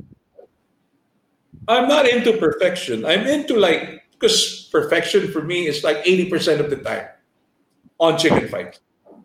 Right. That's it. I mean, I I'm here. I'm always open. You can ask me questions. I'm always open to suggestions. And I have to once I hear something, I have to do it with my chickens. If it's possible, if it's not. Right. Anything that has every, every suggestion you can absorb, but you have to have this trial and error. Right. And uh, we're in life. It's like you learn. You have to learn from experience and learn from your mistakes. Can't And be afraid to try new things. uh, you have to be humble. Right. That's a big thing. A part of the whole equation is Mhm. being humble. I've, I've done a lot with my chickens. I've, I've got enough experiences in, in chickens, but I I'm here to explore. I'm here to explore. Right. Right. So, so Jinjin, I mean, look, to, to you have definitely gave us a wealth of information, um, and I believe you know you you brought up a lot of points that obviously you know we didn't talk about in other interviews. Um, and I and I think you know a lot of the viewers, and they're going to be talking a lot after this interview is over. As you can know, they have a lot of questions in the comment section. Um, you know, if you can get around to them to get to them, that'd be great. Um, but some of the things that you talked about, and I think I know for me, taken away is you know you believe from your your success over the last what you say five, six, seven years is when you start to simplify your program because you talked about you know you want to have a good program uh, with your birds, right? You don't said we're overdo to it. You don't overdo it. Right. Don't overdo it. Don't overdo it. And and you talked about having a simple as you simplified your program, things became more consistent and easier to Mhm. manage, huh? Yes, it is. It's done good for me. I got a higher percentage of winning. Right. Right. Right. Right.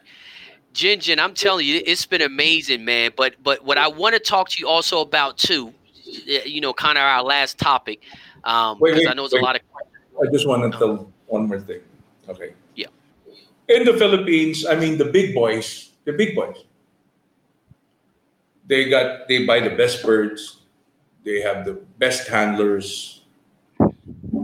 But the thing is, what's their percentage? They're like under 60%. Under though you have 60. the- under 60%. If you have all the money in the world, you have the best chickens, everything. I mean, you got everything. But hey, the left the, the the playing field is even now. It's all level.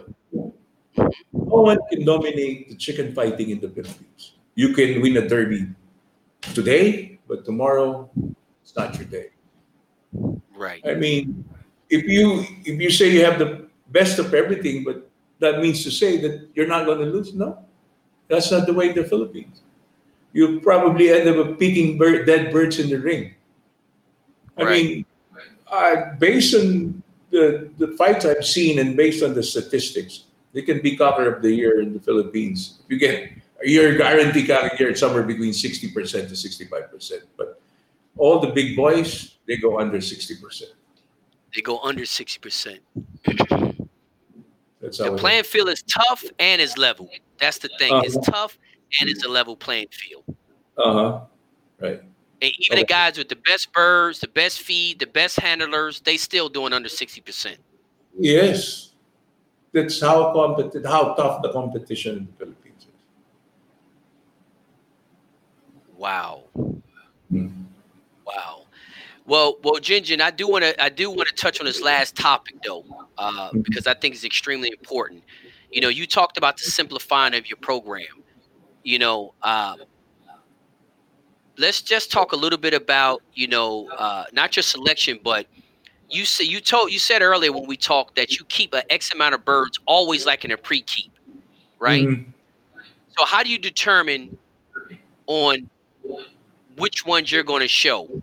Since you got 50 birds in a pre-keep, how do you determine which ones you're going to show and when you're going to show them? Okay. This is how it goes. I keep my birds sometimes three days before, two days before.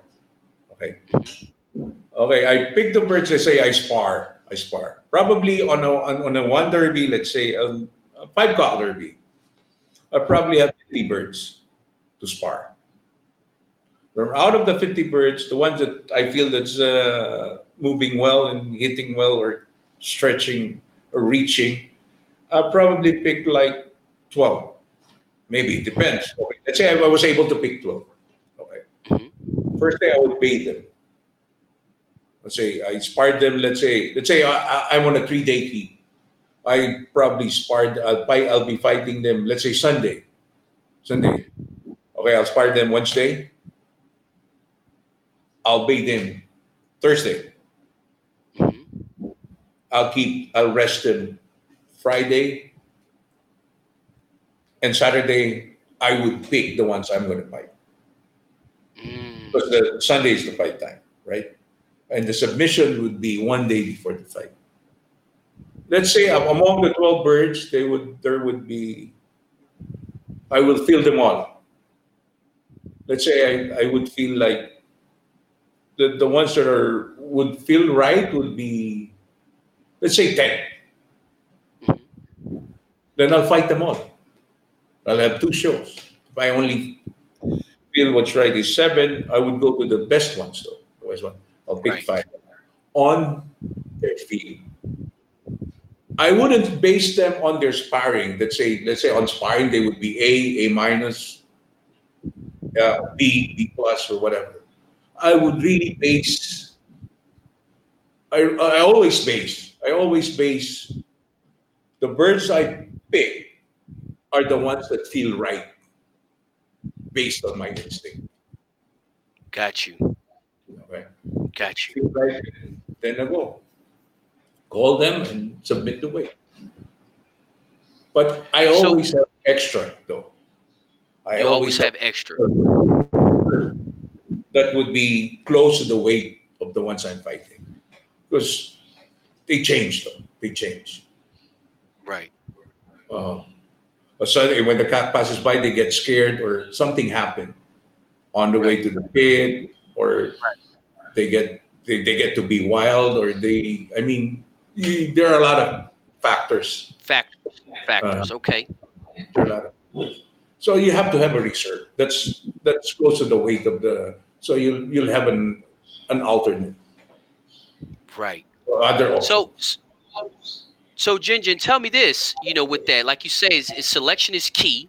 You know, and you have about fifty up. So, do you even do like the twenty-one day keeps? You know, because Philippines are are famous for the twenty-one day keeps, the fourteen day keeps, the ten day keeps. Like you see them all over social media. You know, these keeps do. Do you? When you said you keep your birds in pre-keep, you pretty much keep them at pretty much close to fighting condition, kind of Mhm. all the time, right?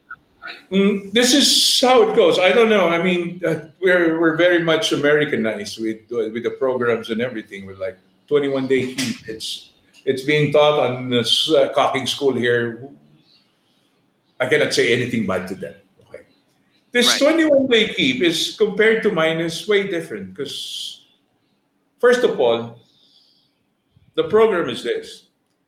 I have the one. I I have people. I my crew is like this. I have a person that would that would feed the preconditioning at the preconditioning stage. Stage, okay, and on the keeping stage, there's another guy. There's a guy for the one who feeds the precon preconditioning stage, and there's this guy for the keeping stage. And on the final day, there's a different guy too who goes to the pit. Mm-hmm. So there are three different people who's got their own specialty to do what they would know what They to do. do. with the chickens. They focus on Right. something, on one thing, Right. one thing alone. Right. Okay. Right. And on but during preconditioning, they they all work together. On when you know you pump the bird, you put them a scratch back, irritate, pipe pen for a little time. Because for me, when you put the birds in the pipe pen, they- tend to be to they tend to go wild. When they, they they stay there for a long time, they tend to be wild. Mm-hmm. I mean, so it's we we precon like 50 birds. After a week, we go to another batch for another 50. Then then then from there, the, the first batch would go in the evening, and the second batch would go in the morning. After another week, they, they go, and then after two weeks, we spar. If I, I feel that this bird is, is right, only one or two, or there's a coming derby, I was if I will be able to see like six or seven birds, I would fight them in the derby, or I only get to see one or two birds, I would fight them in the hack fight.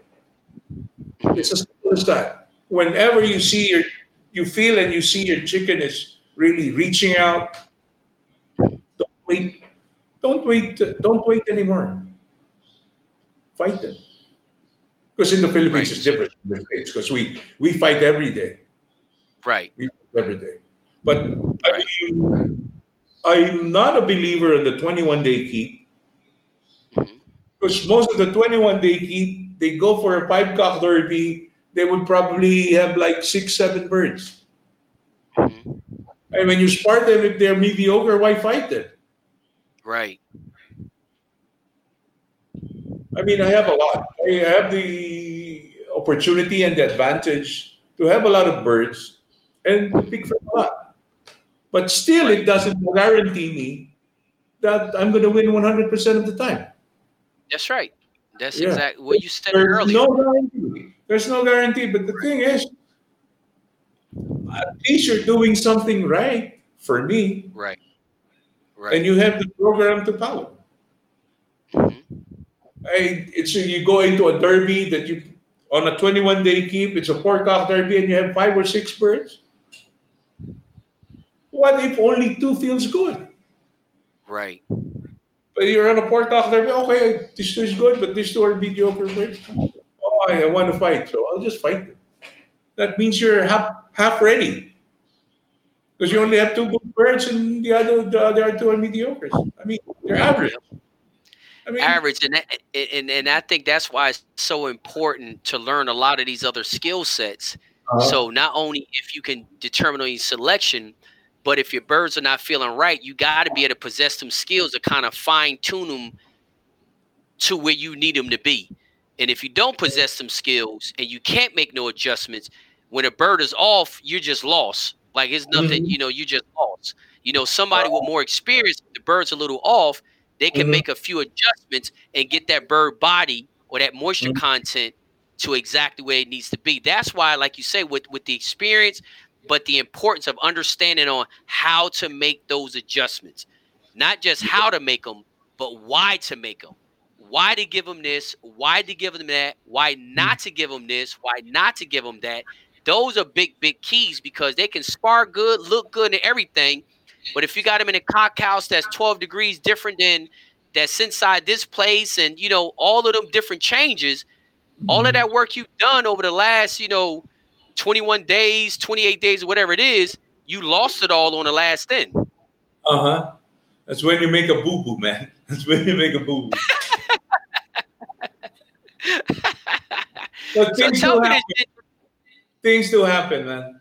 Sometimes you Yeah, make uh, you make mistakes. I mean, you're Right. You, you- yeah, but you have to be honest enough to admit it to yourself. I messed up. That's right. I Uh-huh. messed up. But you know what, Jinjin, we're gonna close this thing out. But I wanted to say say this last thing that we talked about earlier. It was the fact that you made a very good point. You was explaining to me like in different style, uh, different style weapons. Like you, we were talking about short knife, and you know, you were saying in short knife they got to be healthy. They really got to be healthy. They got to be game, and they got they really got to be healthy, and you got a pretty good chance. Is that what you? Why you kind of feel like that with the with the short knife? It's the short knife. Sometimes, most of the time, it goes over a minute. Most of the fights, like the long knife, they go under a minute. Okay, Mhm. you have to have. They have to stay healthy. Like me, because I know all my birds, and my handlers, my breeders, and my handlers know all my birds. Once that bird got sick when he was young, or he was little, or he was a stag, oh, that's not for the derby. We keep it, fight it in a hack fight, or give it away. That's how I do it. Once my bird got sick when he was young, or when he was old and he got sick, might as well give them away. I, there's no, they're not going to lose, but they can win also. But don't keep it for yourself. For me, I'd rather give them away and let them fight at my pace. I still make money for that. Oh, okay, because they, Right. they fight. I mean, So- so- it's it. But keeping your birds healthy, that means to say they're good enough. I mean, some people they, oh, I need to give them vitamins and everything every day, vitamins. What? Because you're you're making the, the the, the what you call this the the poultry supply rich, or this uh, branded thing because you're buying all their vitamins. You don't need those things. For me, eh, maybe they have a different opinion, but if your birds are healthy, why give them vitamins or give them? You raise them right. Then they they did not get sick Mhm. and they're, they're performing well. Why? If you're overdoing it, if you, you, you look at them, they're healthy, they don't need anything. Why, why give them something that they don't need? Right. Everything in in excess is bad. I mean, Right. wait, you look at your bird. Why do you give them B complex? I know they help though, but your Right. birds, are, they, they're, your birds are healthy. I mean, you raise them. Right. Why give them something that, that they don't need because they're already there? Right.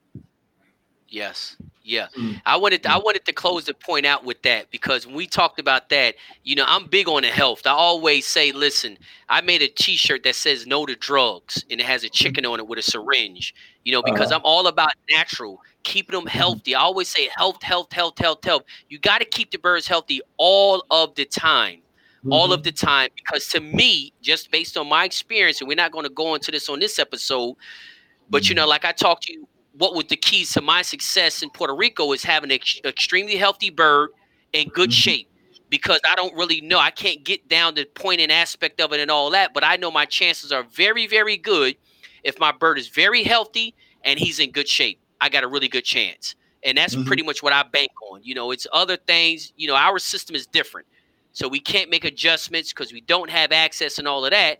So I had to Uh-huh. fall back on making that adjustment, which is your bird got to be really healthy Mhm. and he has to be in good shape. He can't just be pulled out the cage and all that because there's a good chance he might go 12 minutes. And pulling him out the cage, he's not going to be strong from one minute to 11 and a half minutes. That's not going to happen. I don't care what breed he is or anything like that. That's just not going to happen. He ain't got 12 minutes of throwing blows nonstop. That's like a, a boxer. He can't punch no punching bag nonstop for 12 minutes straight. That's why they had three minute rounds to give him a little break. You know, imagine if Mhm. they have a three minute round, say, okay, fight for 12 minutes. They ain't in that kind of shape.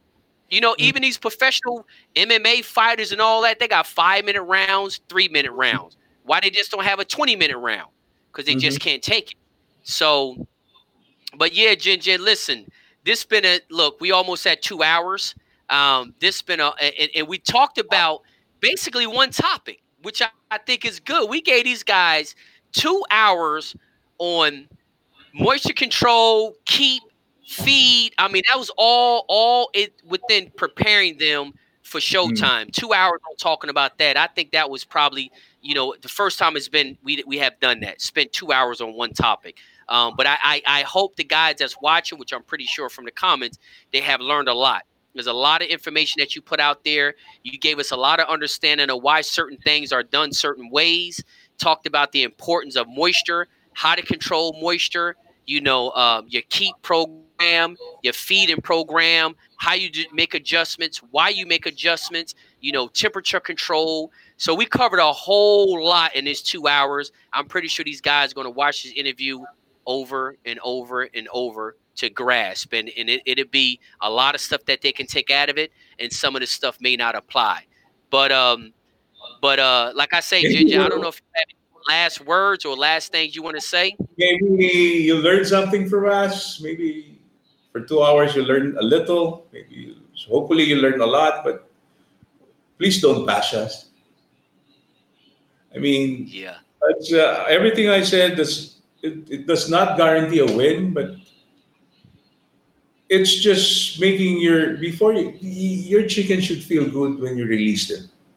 That's the main thing. I mean, it's whatever you do, it's all on you. It's your instinct that will help you. In fighting chickens, the way we're, we're learning through internet and everything, you must have common sense. It's as simple as that. if you wrong is wrong, even even though people are doing it, but wrong is wrong. But right is right, even people are not doing it. Right. I mean, just think and have common sense and probably be open. Be open. Right.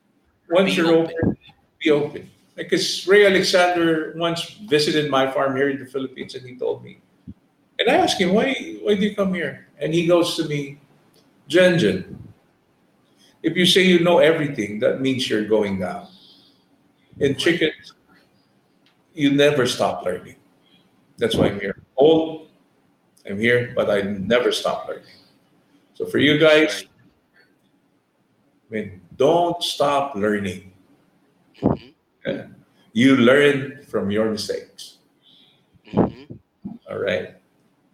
Yes. Well, Jin Jin, I greatly appreciate it, man. It's been an awesome interview. You have already promised, so I'm gonna hold you to your word that you will be coming on another episode, correct? Uh, people may would request on another episode. Why not, man? But we will be Yeah, talking. everybody already they already requested. And We'll be keeping in touch. We'll be keeping in touch. yes, we definitely will be keeping in touch a lot, a lot. We'll be keeping in touch a lot because again, it, it, you, you've been a wealth of information not only to me, um, but to a lot of people watching this episode. And and I had the privilege to be able to talk to you outside of the episode. And it's just I was talking to a guy earlier today. I said, man, you know, uh, I was talking to some guys on, on Instagram, and I was like, man, we got a great interview coming tonight. You know, I had opportunity to talk to him over the last week and a half, multiple conversations, man, and it's just a pleasure to hear. You know, the thing I really like also too is how you went out there, you did things that was unorthodox. You you you you work with birds that wasn't common, you know, and and you became a success out of all of it. I think that speaks volumes, and I hope guys watching that and watching this interview would take some inspiration from that. That you went out there and started doing things that nobody else in the industry was doing. Mm-hmm. Everybody thought you was crazy, and then you turn out being a success with it, with the way you was tying those knives and using the domes. I mean, that that speaks volumes. You know, again, to you, you're a very humble person. You know, you're a very humble person, but people looking at it, that's a huge inspiration because you was like a trailblazer on two things that really made a huge impact on the industry as a whole in the Philippines. So, like I Mhm. said, I take my hats off to you about that. Um, I look forward to another interview sooner than later, and we'll talk about another topic for two hours because Jin Jin told me, Jim, listen, it might be better to talk about you know one or two things because we can't talk about everything because it'll take me forever to talk about that. because you know I was asking Jin Jin everything. How do you vaccinate? How do you do this? How do you do that? He's like, look, we don't need to talk about all that. It's going to take too long. Let's Uh-huh. just talk about a couple things and then we'll do another interview. So, guys, from the comment section, Jin, I guess you can see they love the interview. They're Mhm. looking forward to another one. Hope to have you on sooner than later. I hope you enjoyed it. And uh, remember, uh, it is, I think, is a great idea that we should start a, a Journey to the Pit 362 in the Philippines with you as the co host. So I'm just putting you on the spot right now while everybody got their eyes on you. Oh well, man. Anything for the show. I, I appreciate it, Jin Jin. I greatly appreciate it. You have a great day since it's daytime there and not nighttime. Everybody Uh-huh. watching, y'all have a great night. Stay focused, stay positive, stay blessed. Thank Mr. Jin Jin in the comments. Reach out to him. And like I said, we'll be seeing him sooner than later. Mr. Jin Jin, Okay. you have a great evening. And thank you for coming on. okay, Jim. Good night, and don't let the bed bugs bite. I hear that. you been you must have been living in, in uh, California, huh? Uh-huh. All right, Jin Jin, you have a good night, man. You too, man. Thank you. Thank Okay, bye bye. Bye, guys. Bye.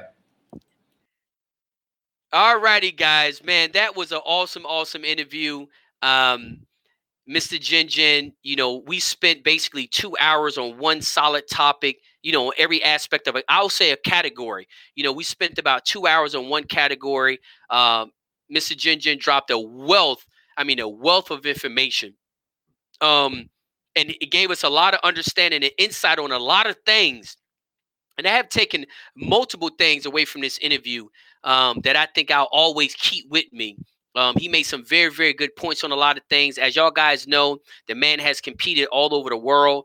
Um, so he has seen this sport in many different fashions, from many different climates, many different situations. Uh, you know, so again, uh, like I say, this is an interview just like all of them. But watch these interviews over. You know, he's a wealth of information, and and again, his unorthodox ways he has proven has been successful. He's like a trailblazer. He start off with something that everybody think is crazy, and before you know it, everybody's doing it because he has showed them how to be successful about it. Like he said, you got to stay open minded. You can't be afraid to try new things. You don't have to do what everybody else is doing, you know, and and and make sure that you not only know how to do something, but you know why you doing it. Um, and again, if you go back and watch this whole entire interview, it's a wealth of information. But not just the key things of how he's saying how to do things, but understanding his principle and his philosophy and his approach to this sport. So, guys, it's been another great episode. We have more coming. I will go ahead and post up the next special guest that we have, but we'll be seeing Jin Jin back on the show again.